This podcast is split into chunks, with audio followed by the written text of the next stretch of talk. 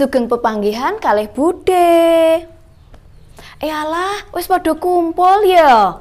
Mriki-mriki le. Ayo mriki nduk. Lenggahe ditata, jarak sing amba, Bude arep cerita. Ning sadurunge Bude cerita, sadurunge Bude ndongeng, ayo padha nembang bareng-bareng. Siji loro telu wiji astamu yuk diagem maskermu mireng kedongengku papat nuli limo lenggai ditoto. Jarak ya sing ombo koron nandang lunga. Es kene saiki budhe arep dongeng sing arane keong mas Sopo bocah-bocah ning kene sing wis ngerti keong mas. Nate ngerti keong mas. Biu-biu wis padha ngerti kabeh. Pinter-pinter temen ta iki bocah saiki iki. Nah, dongeng keong mas iki asale saka tlatah wetan kono. Jawa sisih wetan. Nalika semono antaraning kraton Jenggala karo kraton Daha ana dusun sing arane dusun dadapan. Dusun dadapan kuwi ngalami mangsa ketiga sing dawa banget. Tandurane padha garing lemah garing kewan-kewan padha kaliren, wargane ketulo-tulo, sandang angel, pangan larang, akeh memolo, akeh leloro. Nah ing dusun dadapan kuwi mau ana wong wadon sing arane Mbok Rondo Dadapan.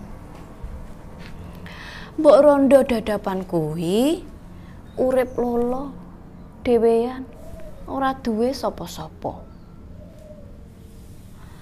Gaweane menyang ning alas, golek krawodan, uga golek wowohan.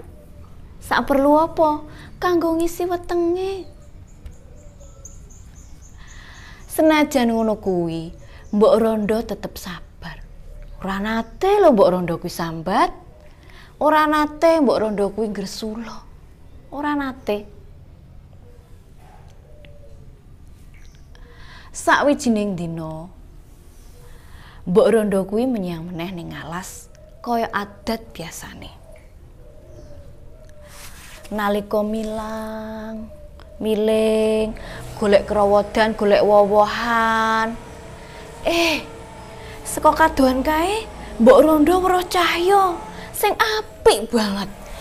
Cumlorot warnane kuning kaya emas padang.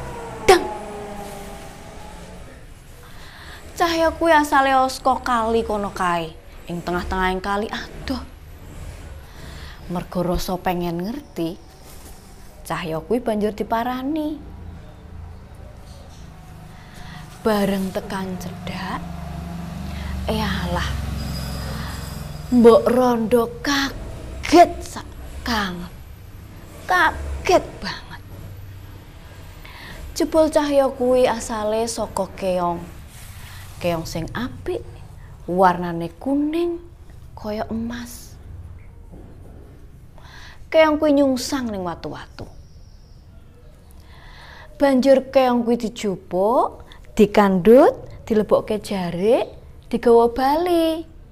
Tekan ngomah banjur dilebokke jembangan. Plung.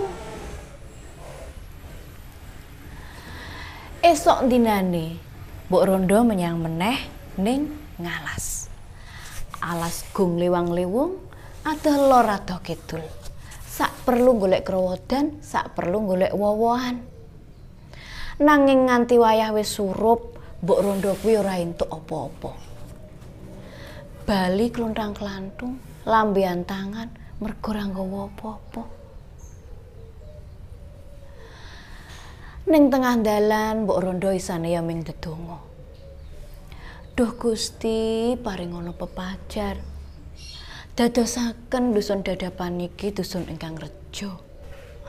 Kalis saking pageblok lan prahara. Tekan ngomah saking sayae Mbok Rondo langsung mlebu sak perlu arep ngaso mergo saya.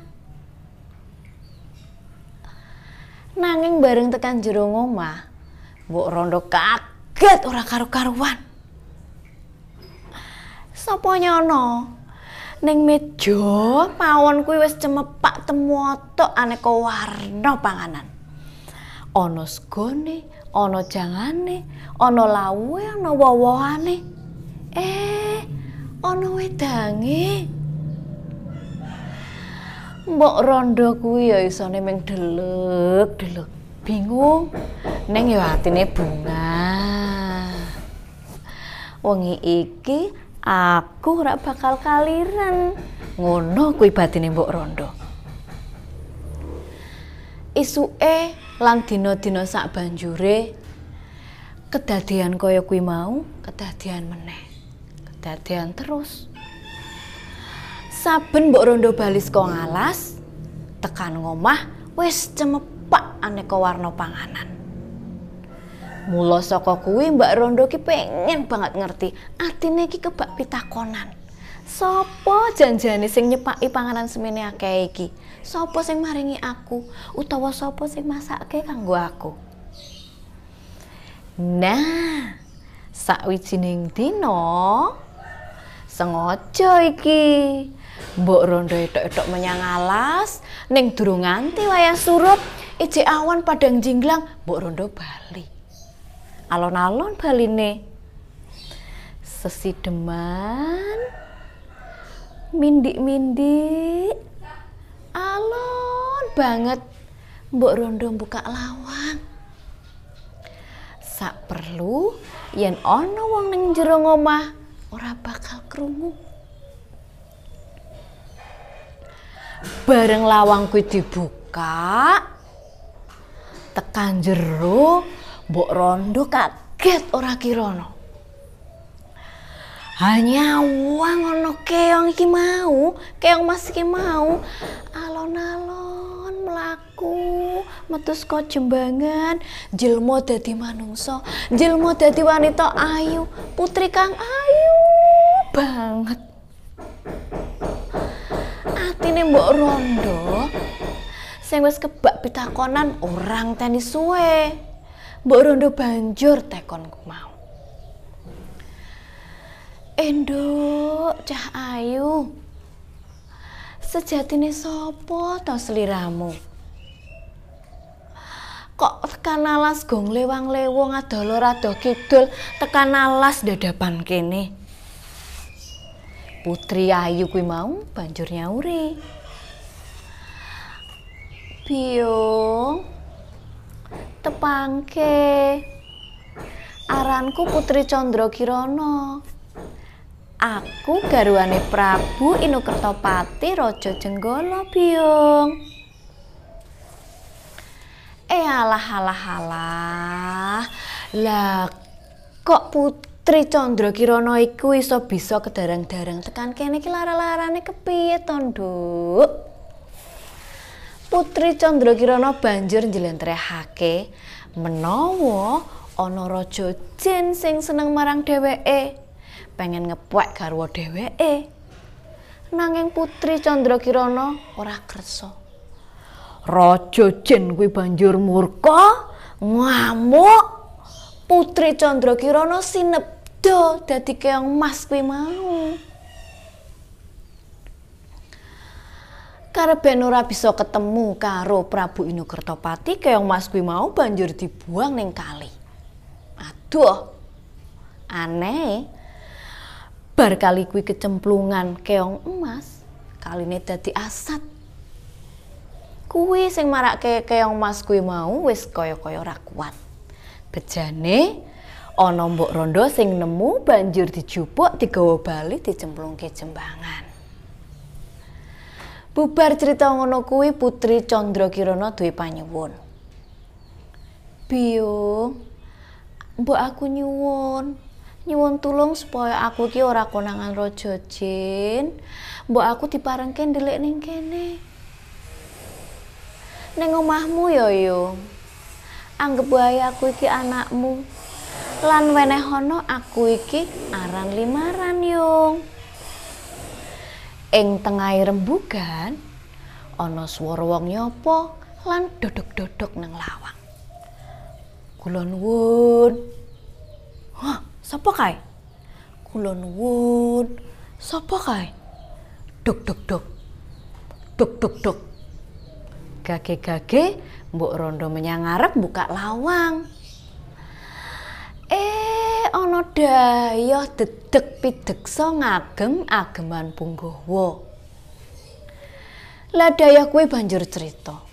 menawa dheweke diutus Prabu Inukertapati golek banyu ning kendi sing diwadahi Bokor Kencana. Karo Mbok Rondo, Punggawa kuwi banjur diaturi apa sing dikersakake. Sakwise entuk banyu kendi ning Bokor Kencana, Punggawa kuwi banjur kundur menyang Kraton Jenggala. Ing Kraton Jenggala, nampa banyu ning kendi sing ana ning bokor emas ning bokor kencana Prabu Inokertapati sakwat kaget amarga ngerti yen ora ana wong liya sing duweni bokor kencana iki kejaba Putri Candrakirana. Ora suwe bubar kuwi. Prabu Inokertapati gage-gage ngejak para punggawane tindak menyeh meneh menyang dusun dadapan sak perlu ketemu karo Putri Candrakirana lan Mbok Rondo dadapan. Ebo bungai. Prabu Inukertapatu kuwi ing dusun dadapan. Merga iso ketemu karo Limaran utawa Putri Candrakirana. sing sejatine ya garwane dheweke kuwi. Putri Candra Kirana uga bunga. Atine seneng merga ketemu karo Prabu Inukertapati garwane dhewe. Dibarengi wektune Prabu Inukertapati ketemu karo Putri Candra Kirana bebarengan karo kuwi ana udan deres banget ning dusun dadapan. Merga udan kuwi banyu kali banjur milih meneh. Tlaga dadi agung meneh. Wiji-wijinan padha tukul meneh.